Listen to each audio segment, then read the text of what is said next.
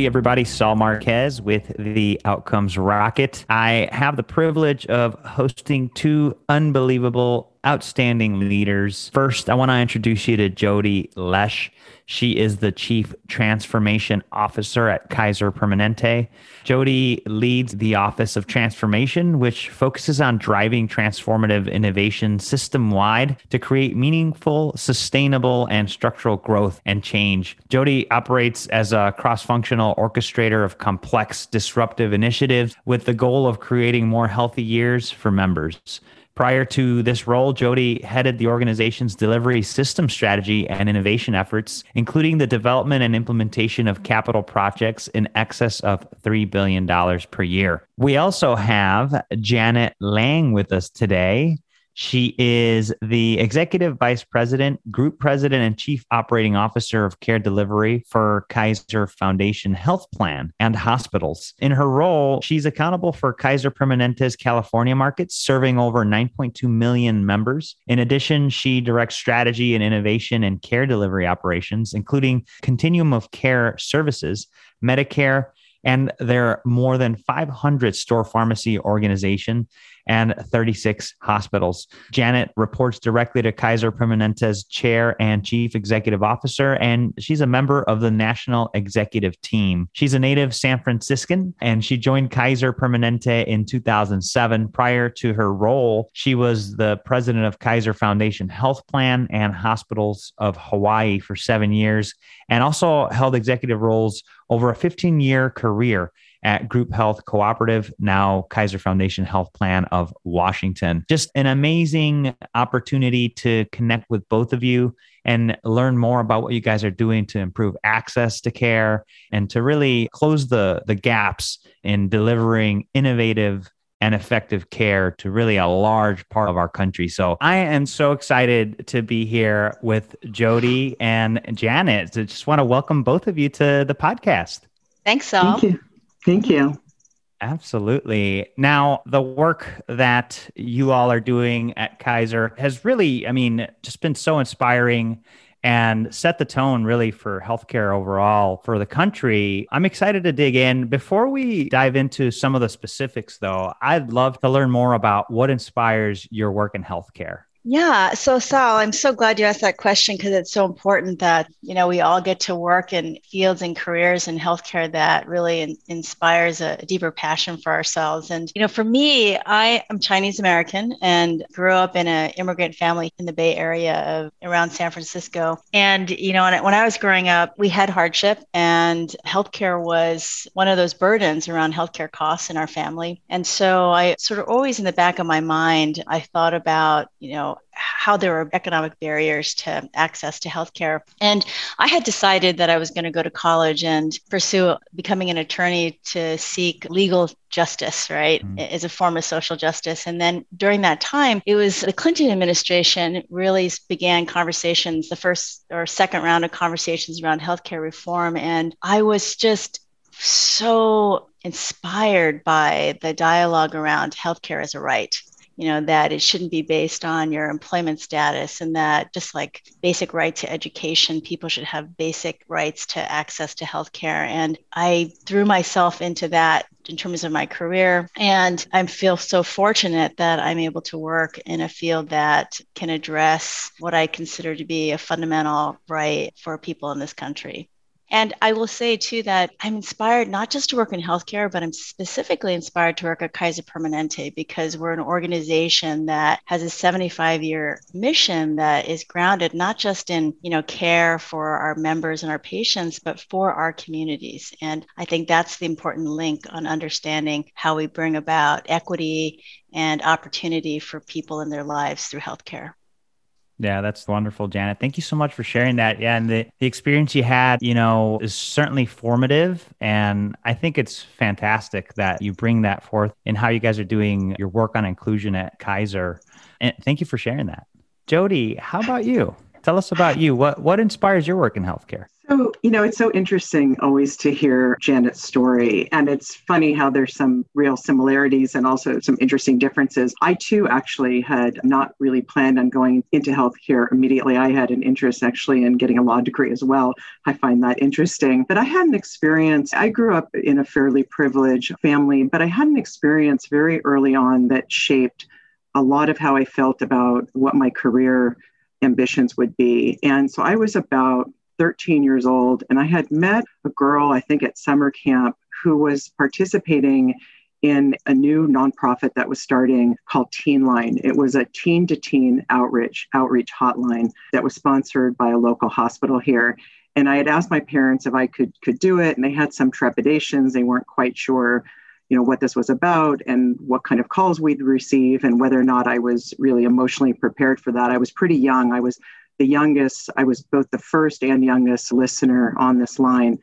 And one of the things I remember about those calls, we went through, first of all, very extensive training, mm-hmm. um, hours of training. I think it was about six weeks, multiple times a week training. And one of the very first calls that I received on that was a call from a young woman about my age who was from a very disadvantaged family economically, had lived in very, very tough conditions in her family, and had actually turned to teen prostitution in order to help her family make ends meet.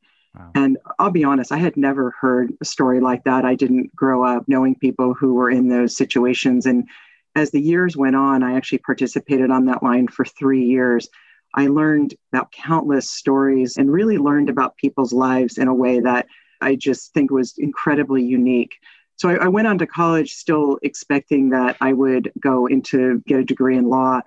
And somehow I actually ended up right out of undergraduate working for Kaiser Permanente. And I've had a long gap in between. So I haven't been at Kaiser since I was 22, but I did spend a couple of years. And I agree with Janet that what I saw both in healthcare and Kaiser Permanente in particular was this commitment not only to our members, but this commitment to improving the conditions in our community not just the health conditions, but also the social and environmental conditions. And what I realized at that point was that by joining an organization like Kaiser Permanente, and I eventually did return, and I've been at Kaiser almost 20 years, was that we really could make a profound impact on our communities and that the mission of this organization supported that and on a very very personal level i realized that you know your passion could actually become your profession something i've really instilled in my children now so it was an interesting road to get there, very different from Janet's, but very similar in terms of just this really understanding about healthcare as a basic human right and the ability to participate in that mission at Kaiser Permanente was was very very special and unique and continues to be. Yeah, thank you Jody and what an amazing experience yeah. as a young person with this call then you just get surprised and you're mm-hmm. like wow all this stuff that's yeah. out there and it, yeah. and yeah so like i'll share with you all i so i grew up in a poor mexican family you know and mm.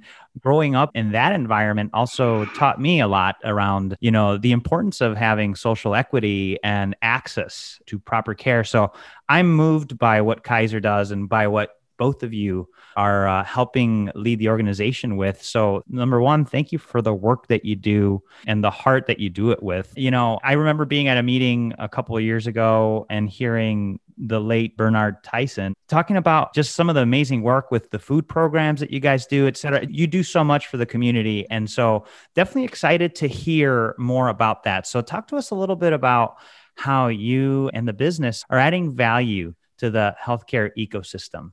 You know, Sal, it's, you know, we happen to be doing this podcast, you know, at the knock on wood, hopefully the tail end of a very trying 15 months for the world through the pandemic. And there were a lot of things that I believe that because of our foundation as an integrated care and coverage organization, it really enabled us to bring the best of who we are to assist our counties and cities and the public health institutions to really both to do that identification, to do the treatment, and to now joyfully be in this vaccination stage. But I think the these themes around equity and inclusion, digital divide, you know, acceleration of technology, all kind of fast forwarded because of the pandemic. It required all healthcare organizations to really take a look at what we could do differently to be able to do virtual health and to be able to function in a pandemic. And so I thought we could talk a little bit about Jody and I could talk about those three themes today with you. And I'd invite Jody to kind of kick us off.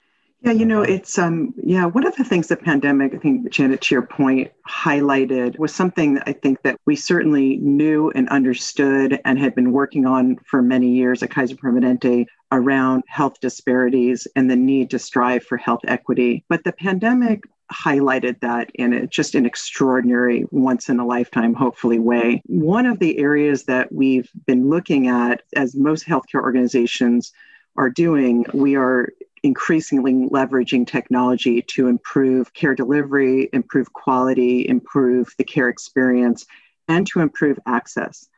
But one of the things that we realize as we move to this world where we're using technology in a much more significant way through digital technology and telehealth, we do realize that there is a gap this digital divide or what we really refer to as digital equity issue that needs to be addressed. And you know, we know that technology has the potential to significantly improve care delivery in in a myriad of ways, increasing efficiency and affordability or increasing access and doing things like extending resources from this sort of one to one model to this one to many model. But there are a lot of perils um, associated with greater use of technology in healthcare. And that's something that we're really getting into in the digital equity space. And one of those is, is this issue of potential for inherent bias, both in the sort of source data and in the interpretation, and then even in our action. And that's something that, that we're looking at. And the other area is this digital divide issue. And so we're actually delving very, very deep into this issue and really looking at this issue of uneven and unequal access and the ability to use technology for care delivery. And you know, some of the areas that we're looking at are areas that I think traditionally people have looked at, things like access to broadband, access to devices. We know that in terms of devices, for example, like access to a laptop for for somebody making under $30,000 a year, that access is somewhere around 50%. And people who make over $100,000 a year, it's about 95%. So we know that. And also looking at the issue of digital literacy.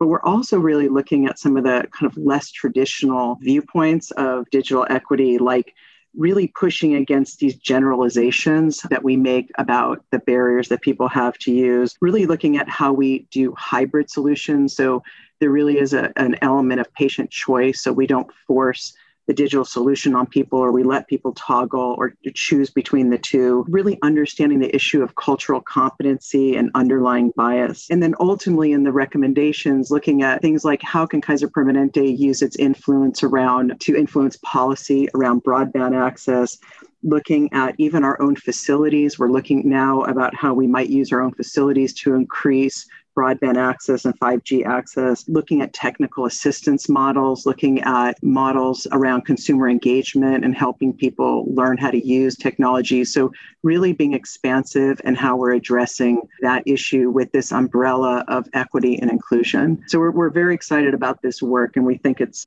critically important not only for our own business, but the overall access to technology in society.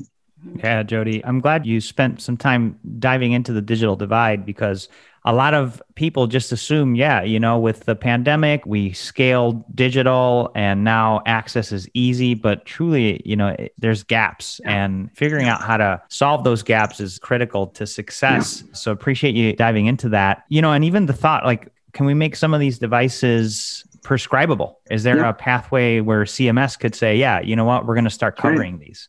Exactly. And that's where some of the policy influence could really come into play. And that that's the beauty of working for Kaiser Permanente is just this incredible assets and influence and voice that we have, and then looking at how we use that.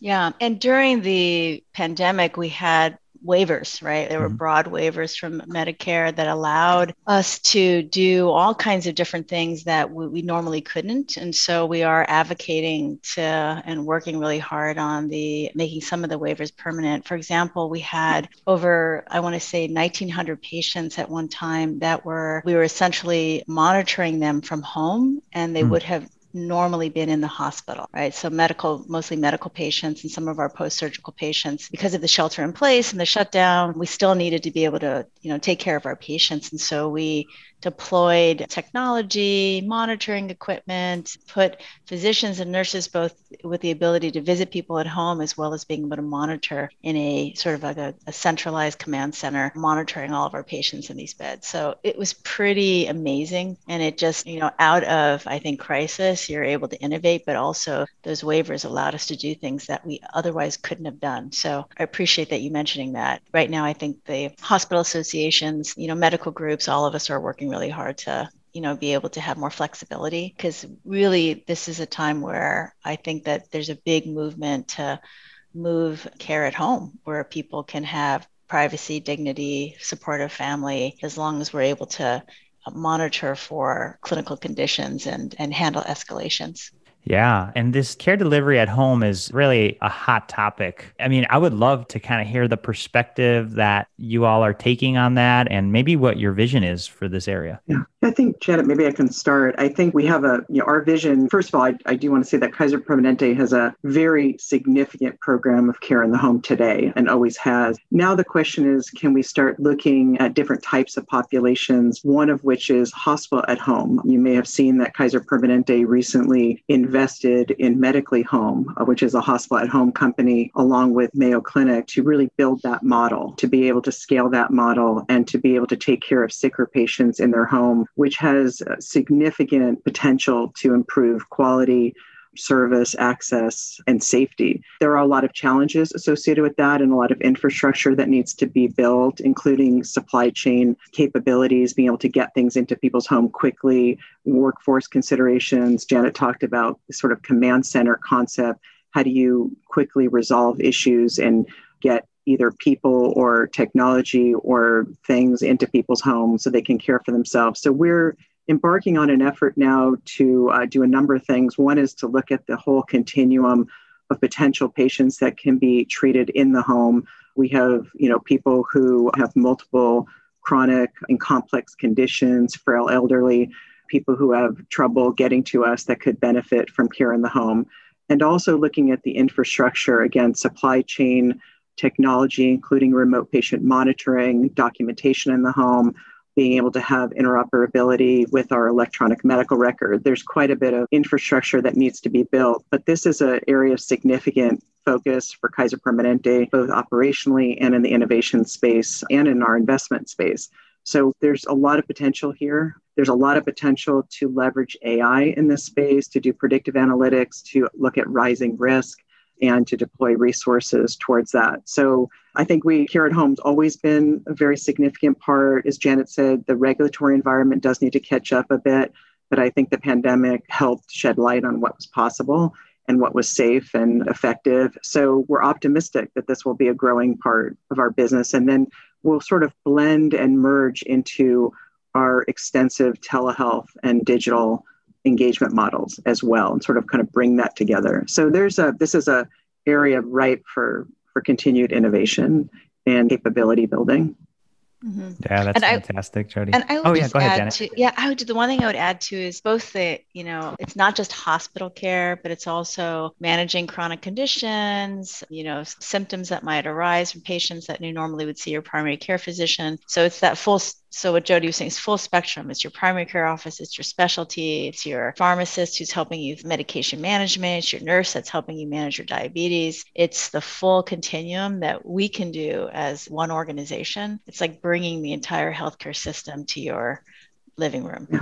Right? So I, I, think that's yeah. what's so powerful. And sort of and building those, you know, those capabilities that allowed that to be cost effective. You know, it's not the mm-hmm. kind of Marcus Welby thing, right? It's the it's more like the Amazon Uber thing. It's around how do you build an automation and predictive analytics and things like that to make this an effective and cost effective and safe and efficient operation. But I think we all believe that that is very possible.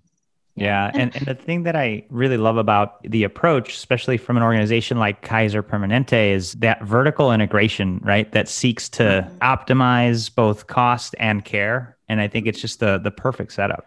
Mm-hmm. You know, I'd also want to say that the healthcare consumer changed through mm-hmm. the pandemic. I think yes. there before the pandemic, I don't there was really low adoption of video visits for care. The idea that you would do care from home, I think felt more less personal mm-hmm. and now uh, or a somehow second to coming into an office and now the healthcare consumer doesn't want to have to come in unless they really really have to they they want to do yeah. you know, they want to text their doctor they yes. want to like do i really have to pick up the phone and call do i really have to schedule do i need to drive in can i can you just video with me and and i can go pick up my my script or have it mailed to me so there's a, a new consumer healthcare consumer that i think matches up nicely hmm. with our interest to move care outside of the walls of medical offices and hospitals that is a great point, Janet. Yeah, the world is changing. We've we've been conditioned, and I think it's going to help with some of those access issues, but it certainly doesn't take care of all of them. And having bright minds like both of yours and these types of problems are, are key. You know, what would you say makes what you do different and maybe better than what's available today for communities and patients? Yeah, I you know because there's the other there are also individuals where the, some of this technology is not going to be a solution where you live in multi-generational households where you may not mm-hmm. have the privacy or you live in neighborhoods where you, you don't have the internet connections, right? It's not it's an affordability issue as well as a infrastructure issue in your community. So, you know, our tenet around community health and social health really is our platform for reaching out beyond our walls to engage individuals in their communities. And so if you look at what we did during the pandemic, you know, for example, when in the state of California, when we were hiring contact tracers in the beginning, at the, at the very beginning of the pandemic, we recognized that there are vulnerable communities that fundamentally have mistrust in the medical community and individuals they don't know or can't speak their language or come from their community. And so we provided a grant to the Public Health Institute to recruit and train contact tracers from the communities. So wow. it was, we ended up having, I think 70% of the contact yeah. tracers they hired spoke a second language and were hmm. diverse. They were Latinx Fantastic. and Black and various combinations of Asian Americans that all spoke the language, came from their communities, and did the contact tracing. And there's trust, and then you could have the transparency. But that's just one example. We also have a long history of working with and promoting Black owned businesses and minority owned businesses. And we know that you have to have jobs in communities, right? Mm-hmm. Uh, for people to have that combination of you need your health, but you also need an income and a stable income, and you need to have good school systems systems, you have to have a safe neighborhood. You have to have all these things together to really have community health and a sense of security. And so we've done a ton of things to support local jobs and the cultivation of jobs. We've done supporting minority businesses through our buying and our purchasing. We belong to a, an organization called the Billion Dollar Roundtable because we spend over a billion dollars a year in businesses that are owned by diverse individuals, diversely owned businesses. And that made was a conscious effort to move away from you know sometimes the lowest cost commodity it may cost us more to support that local business or that minority owned business but it speaks to our values to support those organizations yeah.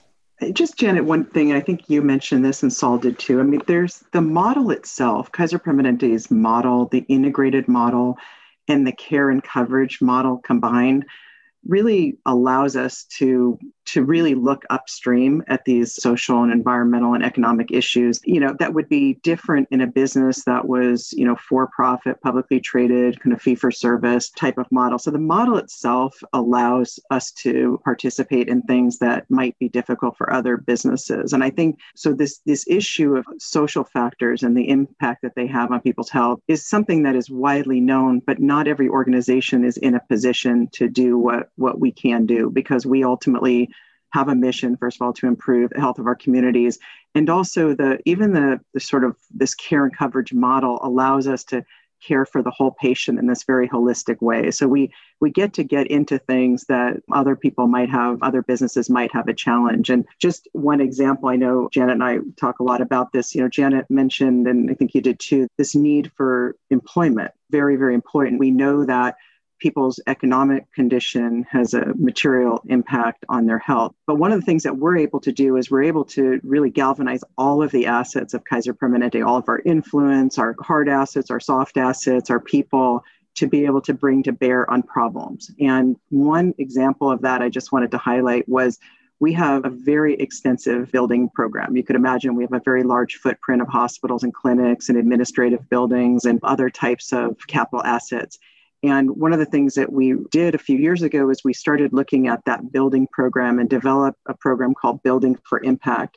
And what we did is we looked at how could we find shared value? How could we look at building these buildings in a way that not only provided benefit to our business, but also benefited the community? And we had built a building uh, a few years ago in a part of South Los Angeles, uh, Baldwin Hills, where we looked at how we were going to build that building. First of all, the siting of that building was on a piece of land that had been really underdeveloped, had really fallen by the wayside, had once been a thriving economic center of the community, and had fallen into kind of disrepair, lots of failed development promises.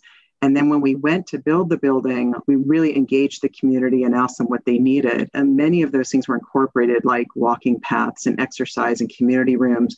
But one of the things people said to us was we needed jobs. And so we used our construction program to build to bring people who had been previously incarcerated into the building trades as apprentices and then allowed them to uh, get their apprenticeship training on that job and eventually, you know, become full-fledged, you know, journeymen, electricians, carpenters, and then go on and build careers in the construction field, which is, you know, very lucrative. Mm-hmm. So these are the type of things, you know, we're able to do as an organization that's different, you know, than what or- other organizations are able to do. So it's a, a very special place to work as wow. a result.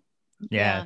So I want to say it's all healthcare. Anyone in healthcare wants to be able to do this. And this is not the ideas that we're talking about are not, they would, would love to do it, but everyone's trapped outside of Kaiser in a fee for service you know healthcare system where you're a little bit of tied to you know your revenue comes in from production right? right doing procedures doing visits right and this no one pays you to do this other work and so in a prepaid model like ours where we essentially finance our own care by selling mm-hmm. our insurance directly we get this monthly premium and we can make decisions on where do we want to spend our dollars to have the greatest impact in people's lives from preventing illness to saving lives. It's totally so it's there's a freedom in that. And that I think is the envy that people have because I'm sure if other healthcare systems had that freedom, they would be, you know, out there doing the same. So and that's why I say, you know, Kaiser Permanente is a really unique ecosystem and our members really benefit from our ability to think about them as members. The other thing I always say is that it's not just a, the patient in front of me and I take care of you and you're well and you're gone. It's we're responsible for you for the rest of your life, mm-hmm. right? So we are completely motivated to keep you healthy to figure out what's wrong to you know want you to get your screening and prevention done because we are going to be your healthcare provider for your whole life and hopefully the next generation we have like three or four generation families that stay with us that we're incredibly proud of to say that we've been a part of their lives truly truly different right? I mean that that's the touch that differentiates. And jody janet both of you provided some phenomenal examples of how kaiser is doing this. Let's hone in on on outcomes. So talk to us about you know maybe one or, or two things that you guys are really really proud about as far as outcomes. Well i'll tell you that we no matter what survey, regulatory body, you know, CMS, Medicare five star, NCQA, Office of the Patient Advocate, healthcare organizations, we always rate diversity, like Diversity mm-hmm. Inc., right? We're always like number one, number two, top 10, top decile. And so over and over again, you'll see it's in quality, it's in affordability, it's in value, it's various satisfaction and interaction with us. So our model really produces meaningful outcomes for our members and our patients. And lately, what's been super exciting is that we have been been more transparent with ourselves about outcomes for patients, clinical outcomes for patients by race and ethnicity. Hmm. We've always looked at it by disease or by age and even gender, but sitting down and saying, okay, we're going to look at our, say, hospital infection rates, and we're going to look and see if there's any variation between infection rates between our white patients, our black patients, our Latinx patients. And if there's variation, we need to ask ourselves, what's going on here, right? so we're systematically looking at all of our measures. And I will tell you that there's some unexplainable variation. Hmm.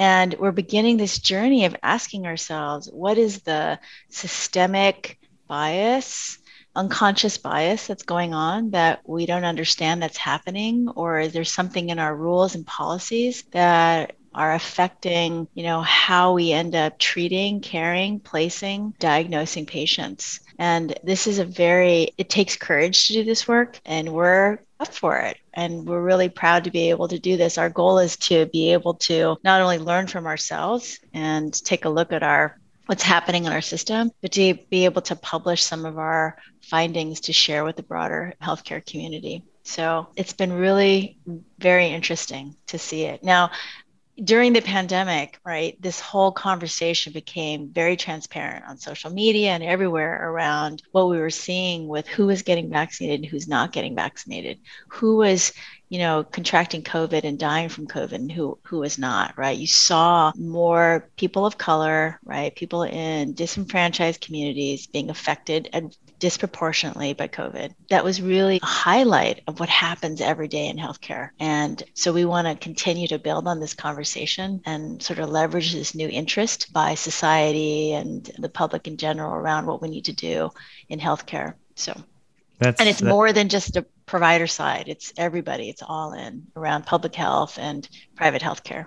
Totally. Yeah, Janet, I think that's a phenomenal example. And even, you know, you think about some of the work that's being done around pharma and the clinical trials, right? Having those be a little bit more diverse in focus. I think, you know, you guys doing this, having this type of focus will have those downstream impacts that I think many communities will benefit from. So huge kudos to you and the organization for for having that focus. You know, I feel and believe that one of the biggest ways that we learn is through setbacks. If you had to point to any setbacks, biggest setbacks you've had which one would you want to chat about and, and a key learning that came out of it? I think maybe, Jen, I'm not sure I would call it a setback for us, but maybe kind of a, a setback for the country is. Mm-hmm. Is this issue of vaccine confidence and the fact that the vaccine rate is slowing down? And one of the things that we recently did in my group was a national study on really understanding what people's perceptions were about the vaccine and what was standing in the way of people getting vaccinated and, and what we call the movable middle. What would it take to move people from trepidation to actually getting the vaccine? And we set out to look at that not just by very traditional, you know, race and age and ethnicity and things of that line, but to really understand the belief systems that underlie these decisions that people had, issues of trust, issues of how people perceive risk, how people make choices for themselves and their family, how people collect information from who, how, and where. And really, what we came from that was these sort of these series of archetypes that we're using to develop a whole series of interventions, whether they be how we change service design. You know, those mass vac sites worked for a lot of people and not for others. People who had access, you know, transportation challenges, people who were you know, kind of intimidated by that. Also, you know, messengers, you know, there was a lot of kind of one size fits all messaging. And now we're realizing that there are trusted messengers and we have to tap into that. And to me, I mean, this is certainly a challenge and potentially a setback if we can't catch up with this variant and get people vaccinated, but also this tremendous learning about how we look at our patients and how we look at members of our community, not just through these traditional, you know, ways in which we categorize people, but really looking at how people make decisions. And to me, one of the the greatest hopes, um, sort of the next frontier of healthcare, is really understanding how to impact positive behavior change, you know, things like smoking and eating, you know, and obesity. And I think in order to do that, we're going to have to understand people in very new and much much deeper ways and really understanding the sort of the science of influence and how behavior change is affected and not and there's just a lot a lot to learn i think as an organization as a as a society and the vaccine is a challenge. There's no doubt about it. But like so many other things in COVID, it also represents a great opportunity for us to learn and to try new things and to incorporate those learnings, not just for the pandemic and COVID, but also into our business as we move forward. And I think this whole issue of behavior change and perceptions and decision making is really a very, very important next frontier for us. Yeah, yeah. And I would add, I would, yes. And I would also add to this as I was thinking about your question, not a setback, but, you know, I don't think it as a setback, but I do think of it as something that, that we're all grappling with. And that's this, the demand for mental health services right now is overwhelming everyone. I started saying that there was a lot of suffering and hardship during this 15 month pandemic. And with schools closing, you know, children at home trying to learn at home, families trying to juggle it all, job loss, fear associated, isolation. So there is much more anxiety. And I think people are feeling the weight of all of the social ramifications of COVID and the kind of what happened with all the practices. And so um, you're seeing a huge, huge need, growth and demand for support, services, coaching, crisis intervention. And there just isn't across the country enough mental health providers you know in the united states to meet all the needs and so we've got a, a lot of work to do as an industry to promote people going into the profession. We've got to think creatively about the different roles of maybe paraprofessionals in the field because it takes you know seven years of graduate college education plus a clinical rotation to produce a, a licensed therapist right? So and we need relief faster than that. So there's a lot of innovation coming from various organizations through digital tools and through telehealth and but i think we're still in the early stages of really transforming what's possible in mental health care. So I look forward to it, but it's we're all in a we want to be able to meet the needs and we're all struggling to be able to do that right now. Yeah, for sure. No, some great call outs, Jody and Janet. I agree. And then there's there's the communities and there's also the caregivers, right? That have gone through so much. The nurses, the doctors, the respiratory therapists. Go down the line where everybody is struggling. So a great call out and a lot of work's happening to bridge the gaps, but still more to be done. You know, how about the other side of the question? What are you most excited about today? You know, for me, I, I'm really excited about the different ways in which technology can extend our care model.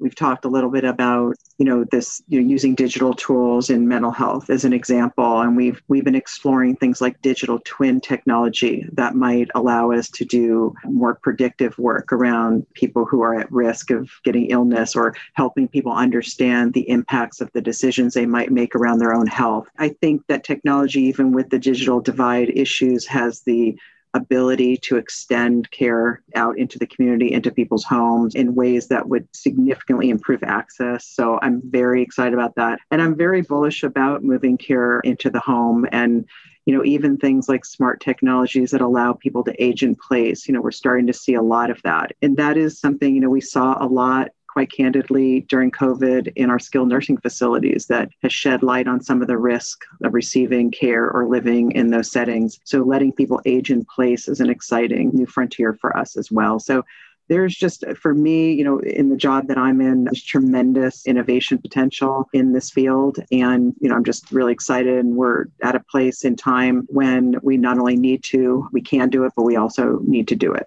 and so there's a lot of i think support even on the on some of the more traditional barriers like regulatory barriers. And even though some of the some of the types of companies coming up are potentially competitors to us i welcome you know all these startups in innovation around hospital at home and technology companies and you know virtual care and things like that because i think that's making us all better and pushing the entire industry towards really improving access and quality and the affordability of care, which continues to be a significant challenge. Yeah, I totally agree, Jody. That's yeah. very exciting. Oh, yep, go ahead. Yeah, you know, I want to close by just saying that, you know, sort of why I got into healthcare and, and what we see today. And, and unfortunately, it took a pandemic for, mm-hmm. I think, the country, the federal government to really understand the importance of universal access to healthcare and the importance of our public health infrastructure. So I am very excited to see all of the various bills that were passed for funding to support public health access to you know, healthcare coverage and, you know, all of these uh, healthcare organizations coming together to really accelerate the healthcare consumers' needs around access and convenience. And so we're moving in the right direction. And for me, you know, if, you know, healthcare can be seen as a right and we make it easy to access and good quality healthcare is available for people and no matter where they live and no matter what their, you know, race or background or circumstance, that is a very good thing. So I think we're moving in the right direction. Totally agree. What a phenomenal discussion with both of you. Just want to say thank you, Janet and Jody. On the intersection of inclusion and innovation, certainly very exciting things that both of you have shared, the work that your teams at Kaiser Permanente are doing. I just want to say thank you. And I know that the listeners are stimulated. So certainly want to say thank you for joining us today and sharing your thoughts. Thank you for having us.